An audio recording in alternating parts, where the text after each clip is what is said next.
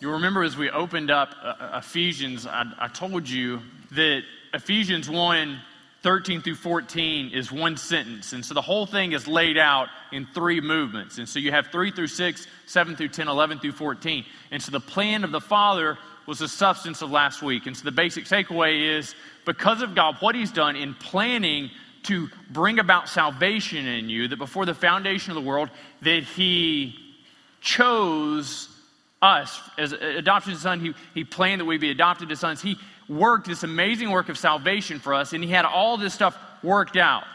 And what this does in us is, it, what it should do in us is, do, is not create inquisitiveness and, and we want to sit down and really just you know get this out get the institutes out and get some other work out and we're pouring over and trying to figure out how this works but what the text purports is that we reflect upon these things we worship god and so three through six it starts with this idea that blessed be god god is to be praised because he's done something amazing for you you couldn't do for yourself he enacted a plan to bring about salvation for you this is what god did for you he set and established a plan to bring you into his family, to adopt you as sons. He had all of this stuff worked out for you. You couldn't do that. We get to chapter 2, it says, We were dead in our trespasses.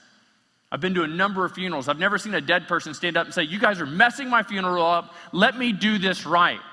That's what we were spiritually. We were dead, and He comes in and He makes us alive in Christ. You know, we pick up in verse 7. And if we're not careful, we too, if we're not careful in this, we can divorce it from what precedes it and we completely miss the picture. Still on this idea that God is to be praised, and in fact, it's the whole thing. It ends in 14, back to the idea of his being praised. But we pick it up in 6. Let's read 6. We'll read 6 through 10, and then we'll walk through this together. Verse 6, he says, To the praise of his glorious grace, God is to be praised, with which he blessed us in the beloved. God blessed us in Jesus with his grace. That's what he did. Speaking of Jesus, it says, In him we have redemption through his blood, the forgiveness of our trespasses. And this according to the riches of his grace, which he lavished upon us in all wisdom and insight making known to us the mystery of his will according to his purpose, which he set forth in Christ, as a plan for the fullness of time to unite all things in him, things in heaven and things on earth. So as we open up verse 7, we, we come into it with this understanding that it is in Him we have redemption through His blood. But the Him is crying out for us to fill in the blank. The him, you, you read this, and, and maybe you're like me, and, and a lot of times I'm reading and I'm just taking the, the relative pronoun and I just insert, and so insert Christ and I move on and I read it and I don't come back to it. I don't stop to let it really sink in the gravity of all that he is saying there.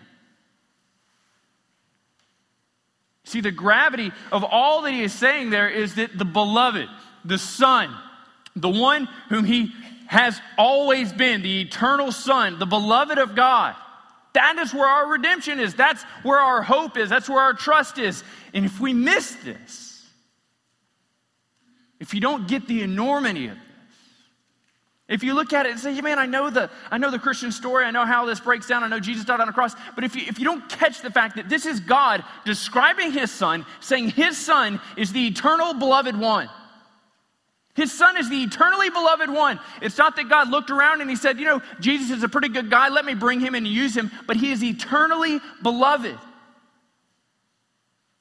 In eternity past, Jesus is reckoned, he's rightly recognized as being beloved by the Father. He is still beloved by the Father today. And it is this particular Jesus.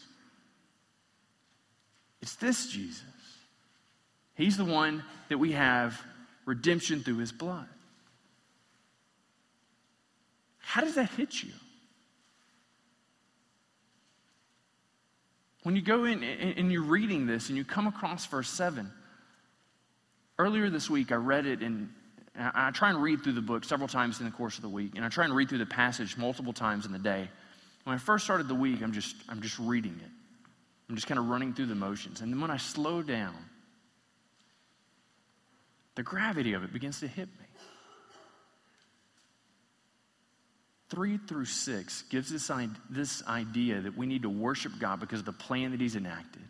7 through 10 further drives home this point that he is to be worshiped and praised because the plan that he enacted, the Son accomplished.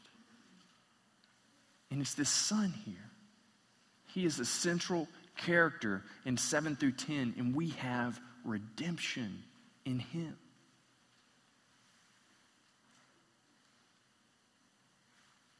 Just think about it.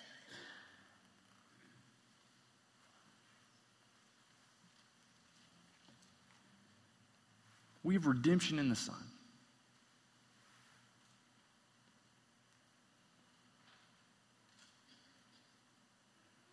Does it make us feel guilty? It makes us want to worship God. This, this idea that this is what the God of the universe did for you. This is what he did for all who believe in his name. He extends to you redemption, and he does it through the beloved, through his shed blood. This is a, a graphic picture painted for us in this first idea here in verse 7 that we have, we currently have. It's not this tenuous idea where, you know, it, it, it, might be yours, you could have it. Maybe it's slipping away, maybe it's just falling away, maybe it's something you need to build back up. No, that's, that, that, that's absolutely not it. We have it because God planned it. We have it because of the surety of in whom it rests. It rests in Christ, it rests in the beloved. And we are able to avail ourselves to that. We're able to make that ours because it is Him that gives the power. Like, I just don't think we get that. I just don't think we let that reality sink into us. I think we read it and we say, look, that's just getting messy. That's just getting too much. I really want to let that go.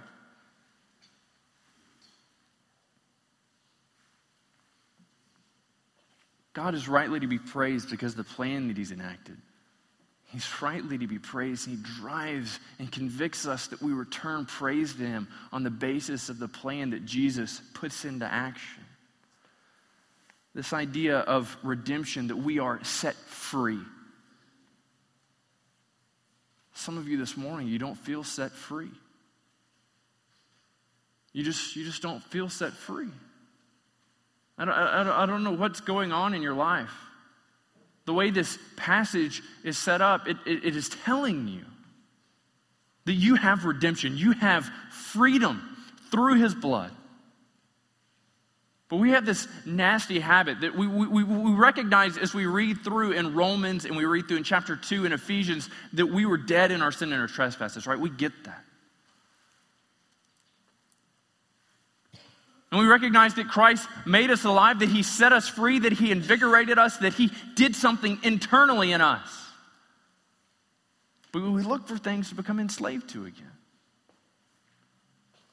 We look to our former way of life, we look to guilt, we look to relationships, we look to frustrations, we look at all of our failures, and we say, These are the things that are tying me down. We find things to enslave us. What is it about us that does that?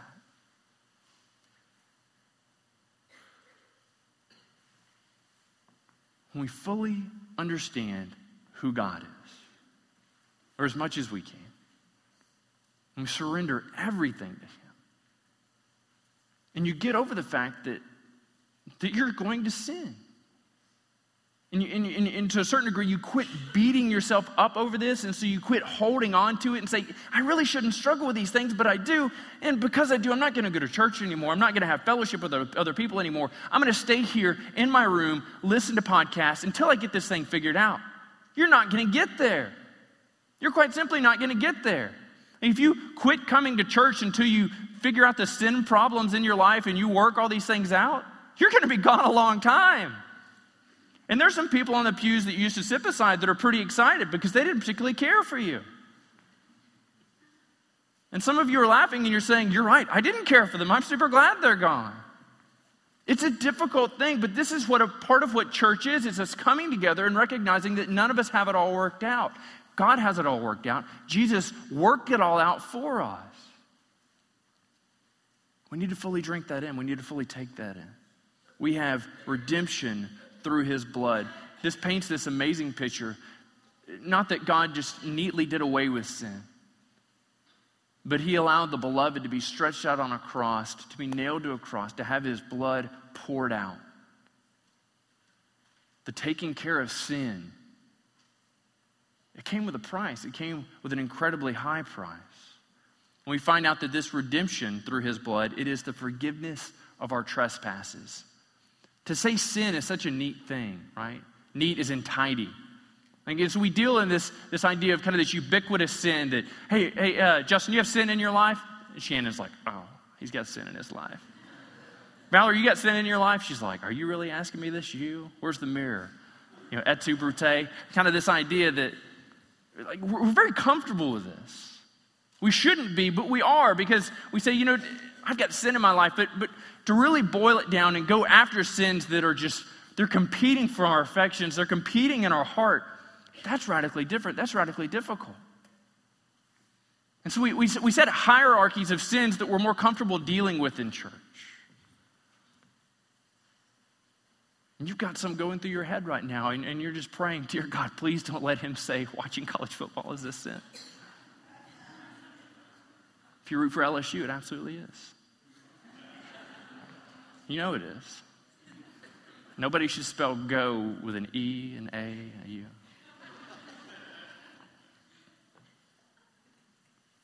Things like pride, things like gluttony, pornography.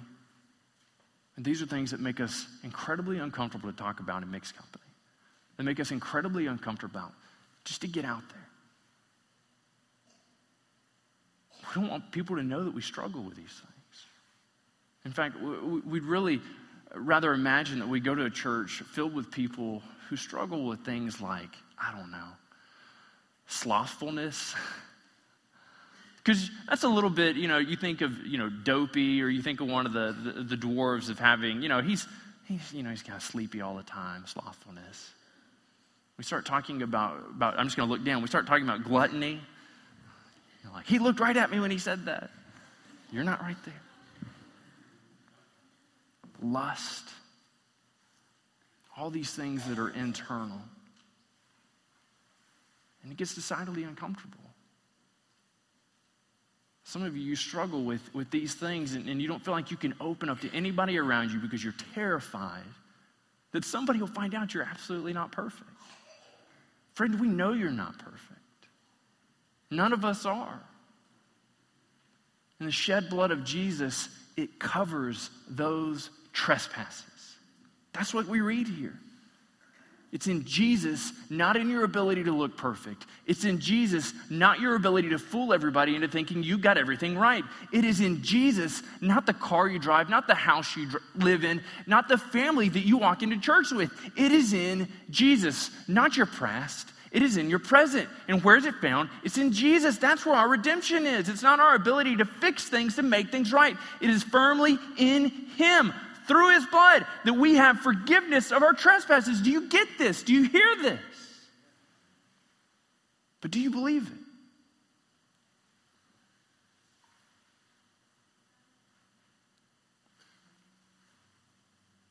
You have a hundred percent complete forgiveness of your trespasses in Jesus.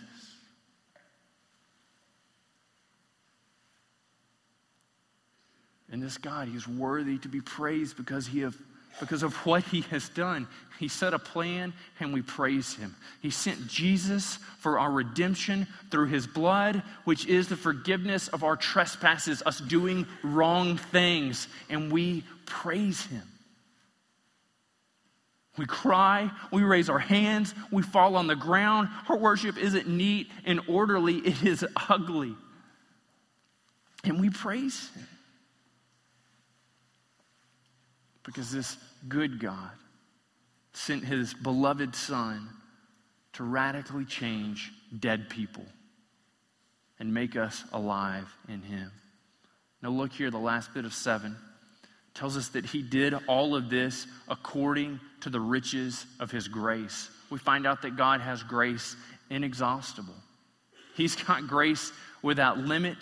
He's got grace in abundant supply. He has an inexhaustible amount of grace. But yet, for some of us, we look at our own lives and say, Whoa, he's got good enough, he's got enough grace for my family, but he doesn't have enough grace for me. He's got enough grace for my neighbor, but he doesn't have enough grace for me. Or maybe some of you, it's the opposite problem. You say, God's got enough grace for me, but not, not my family that has sinned against me. God's got enough grace for me, He's got enough forgiveness for me, but He doesn't for people that hold different opinions, that live different lifestyles than me. God's got enough grace, He's got enough forgiveness for me, but He doesn't for my homosexual neighbor. God's got enough grace, He's got enough forgiveness for me, but He doesn't for, the, for all the people in prison. He doesn't for the murderers. He doesn't for the people that have tax evasion. He doesn't for the man that, that beats his wife, for the woman that beats her husband. He doesn't have grace for those people. And we set ourselves up as the dispensers of God's grace. And we can't be there. That is not a, a role designated, designed, allotted for us to serve. God has grace and abundant supply, and it is through the measure and the riches of that grace that He pours out forgiveness on us, redemption on us. And we read in verse 8 it is this grace that He lavished upon us. I've been, I spent a considerable amount of time this week trying to figure out what that looked like. What does it look to have like to have this grace lavished upon us? And I came up with what Valerie told me is a rather disappointing answer. We quite simply can't figure that out, what that looks like.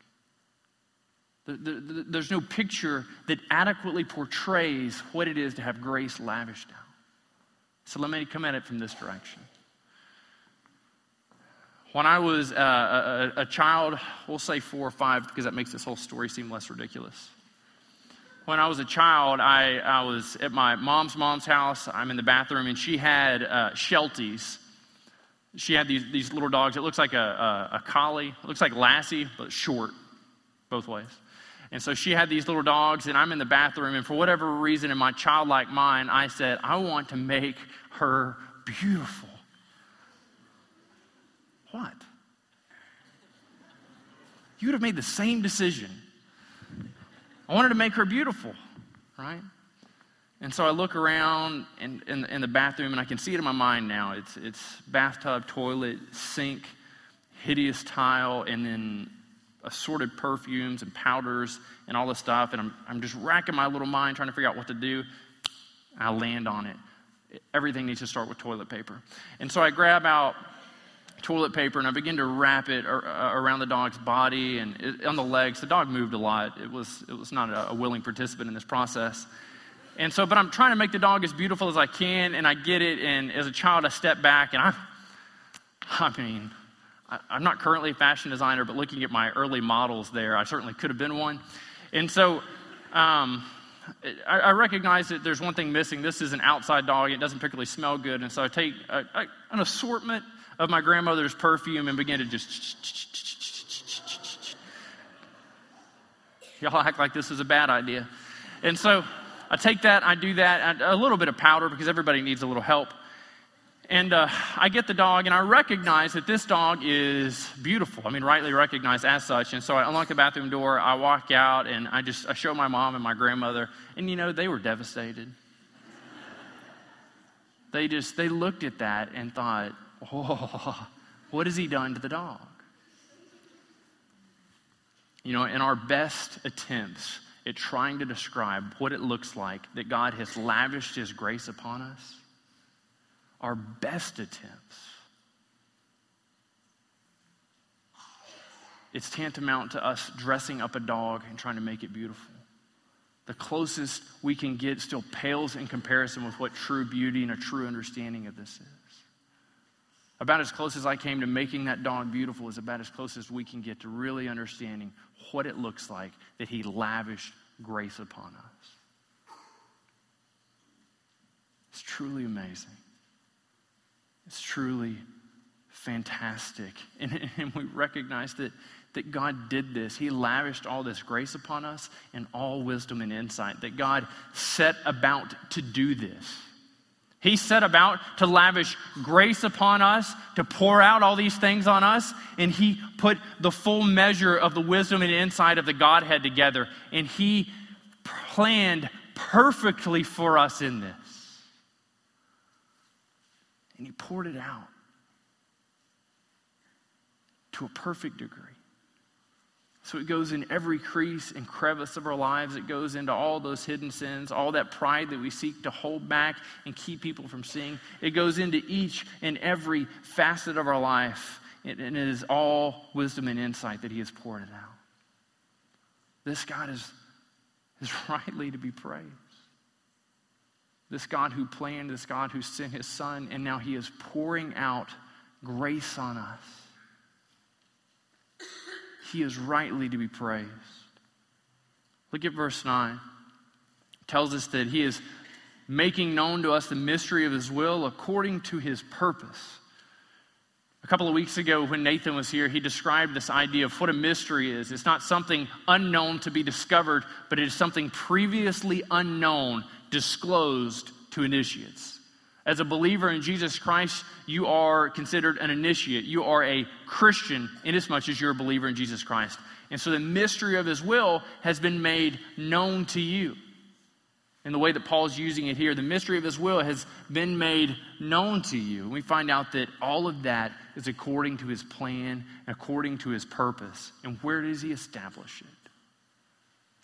He establishes it to be set forth in Christ when God was planning and God was establishing and God was ordering things in 3 through 6. In verse 4, he says, He chose us in Him, in Christ, before the foundation of the world, that we would be holy and blameless. Verse 5, He predestined us for adoption as sons through Jesus Christ. For what? According to His good purpose, or according to the purpose of His will. So we find out, too, that when He set these things forth in Christ, he did it according to his purpose. As a plan for the fullness of time. Now look at this. Look at this. He is going to unite all things in him. All things will be united in Christ, those things in heaven and those things on earth. And what, what's he getting at here? Recognize that when you came to know Christ, when you surrendered your will, you cried out to God for salvation, you cried out to God for forgiveness, you confessed your sins before Him when He made you spiritually alive. When He did these things to you, you were united in Him. You found purpose in Him. You recognize that all purposes, or you should have recognized that all purpose in your life is ultimately only understood in as much as it lines up in Christ. And so there's not God's will for my life and, and Matt's will for my life, but there's one singular point and purpose. That all things that we seek to do are found in submission to what would He have us do. He would have us make much of Him.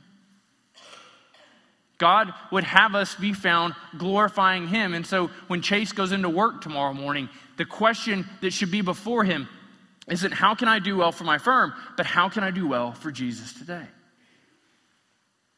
And if you stay home and, and, you're raising your children, the question before you isn't how can I raise my children and not to be serial killers? Although that's a good thing. You should look at that.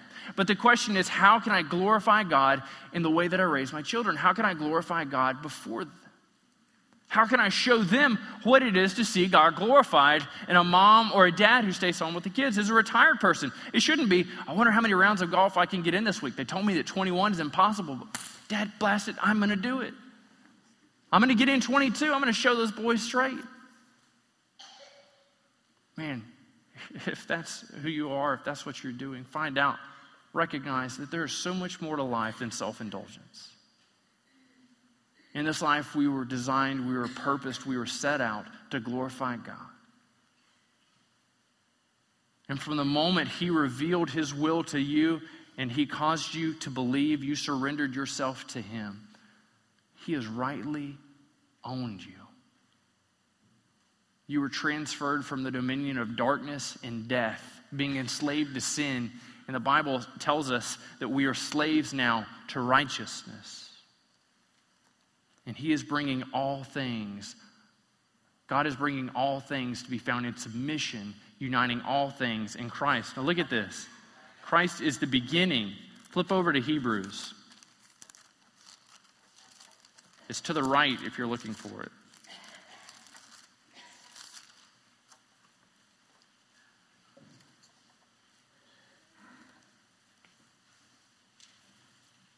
Hebrews opens up and it says, Long ago, at many times and in many ways, God spoke to our fathers by the prophets. Think this is what happened in the past. Verse 2, it says, But in these last days, he has spoken to us by his Son. God speaks through Jesus. Look at this. He says, Whom he appointed the heir of all things. All things rightly come back to Jesus we find out this amazing flip side of it. He is the heir of all things, but he is also the agent that God chose to create with. He's the heir of all things, through whom also he created the world. You rightly belong to Jesus. When you come to know him in salvation, you who were once far off and alienated have now found home and rest in Jesus. You who were once far off and enslaved to the trappings of your sin, you who once were far off prior to redemption, you had a shackle around your neck, a shackle around each one of your arms, and shackles around each one of your feet. And in redemption and salvation, God sent his son and he went and he freed you from each one of these shackles so that you might be free to him, free to surrender who you are to him.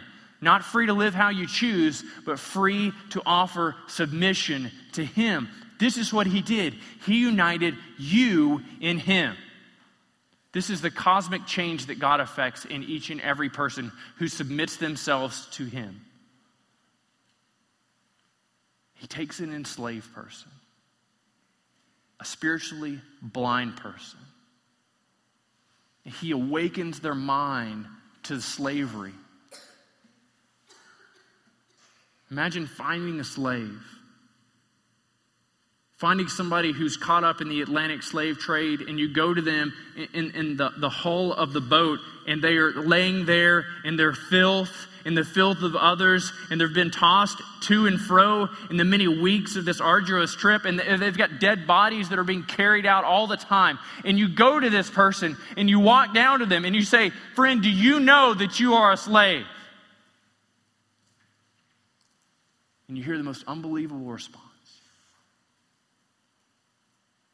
They say, Slave, not me. Imprisoned, you say. Where? Of such is the plight of the lost person. Lost person doesn't recognize their slavery. They look at all those things around them and they suppose it to be evidence of freedom.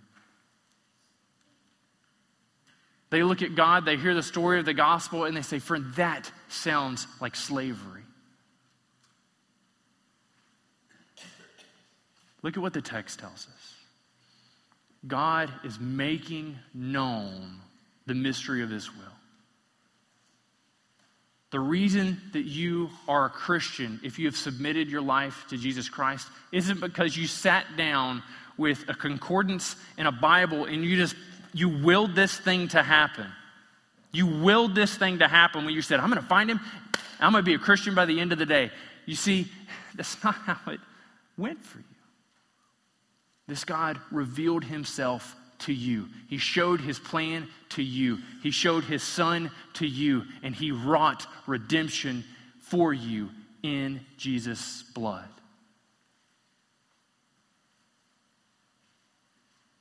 So, for the non believer, you hear this. And it produces a couple of things for some of you. Some of you look at it and you just completely disbelieve it. You say, this is good for you, but not for me. You just said, I, I just, Matt, I just, I just don't believe. My prayer for you is that God would make this truth, that He would open your eyes, that He would reveal to you the slavery that you are in, that you are locked in slavery to sin. that he would set you free so that you might enjoy what it is to be a slave to righteousness. Some of you hear this. God has awakened your eyes and, and you see the truth of this, but you don't want to surrender who you are to Him. You know, the truth is, some of you as Christians, you are so happy to receive the gift of salvation. But some of you, sadly, from the moment that you declared faith in Jesus Christ, from the moment He saved you, you've been working to re enslave yourself. Through giving yourself to works-based righteousness and trying to do good things so that people see that and they say, What a good person Carol is. What a good person she is. What a good person Joe is. See, God extends to your righteousness.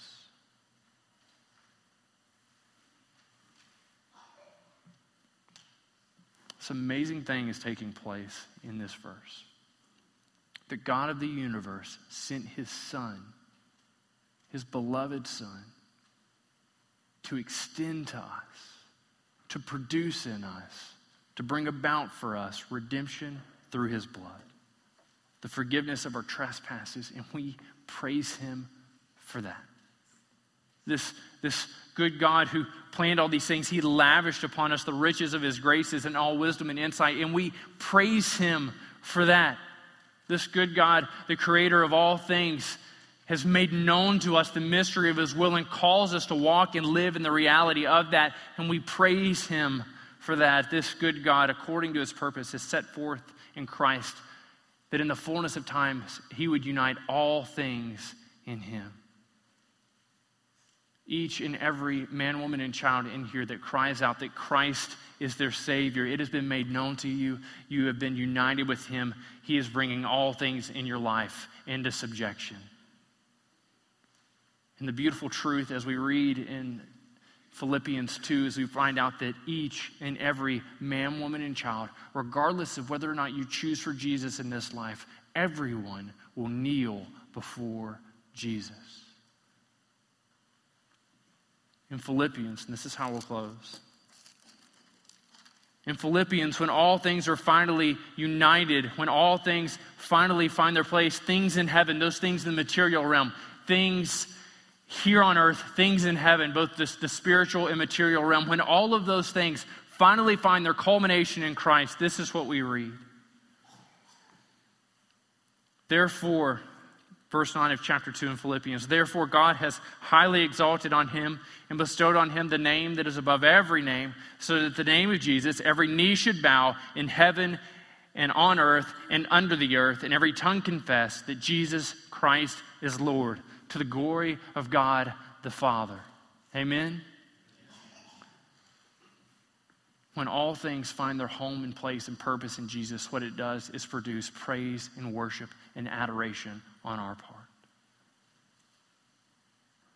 Are you worshiping Jesus for what he has done for you?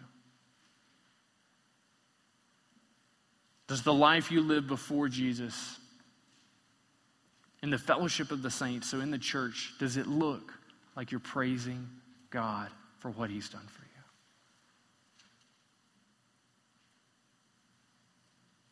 Some of you have never thought through that. This week, as we go about it, what would your life look like if you praised God on the basis of what He did for you in Jesus each minute of every day? Let me pray for us.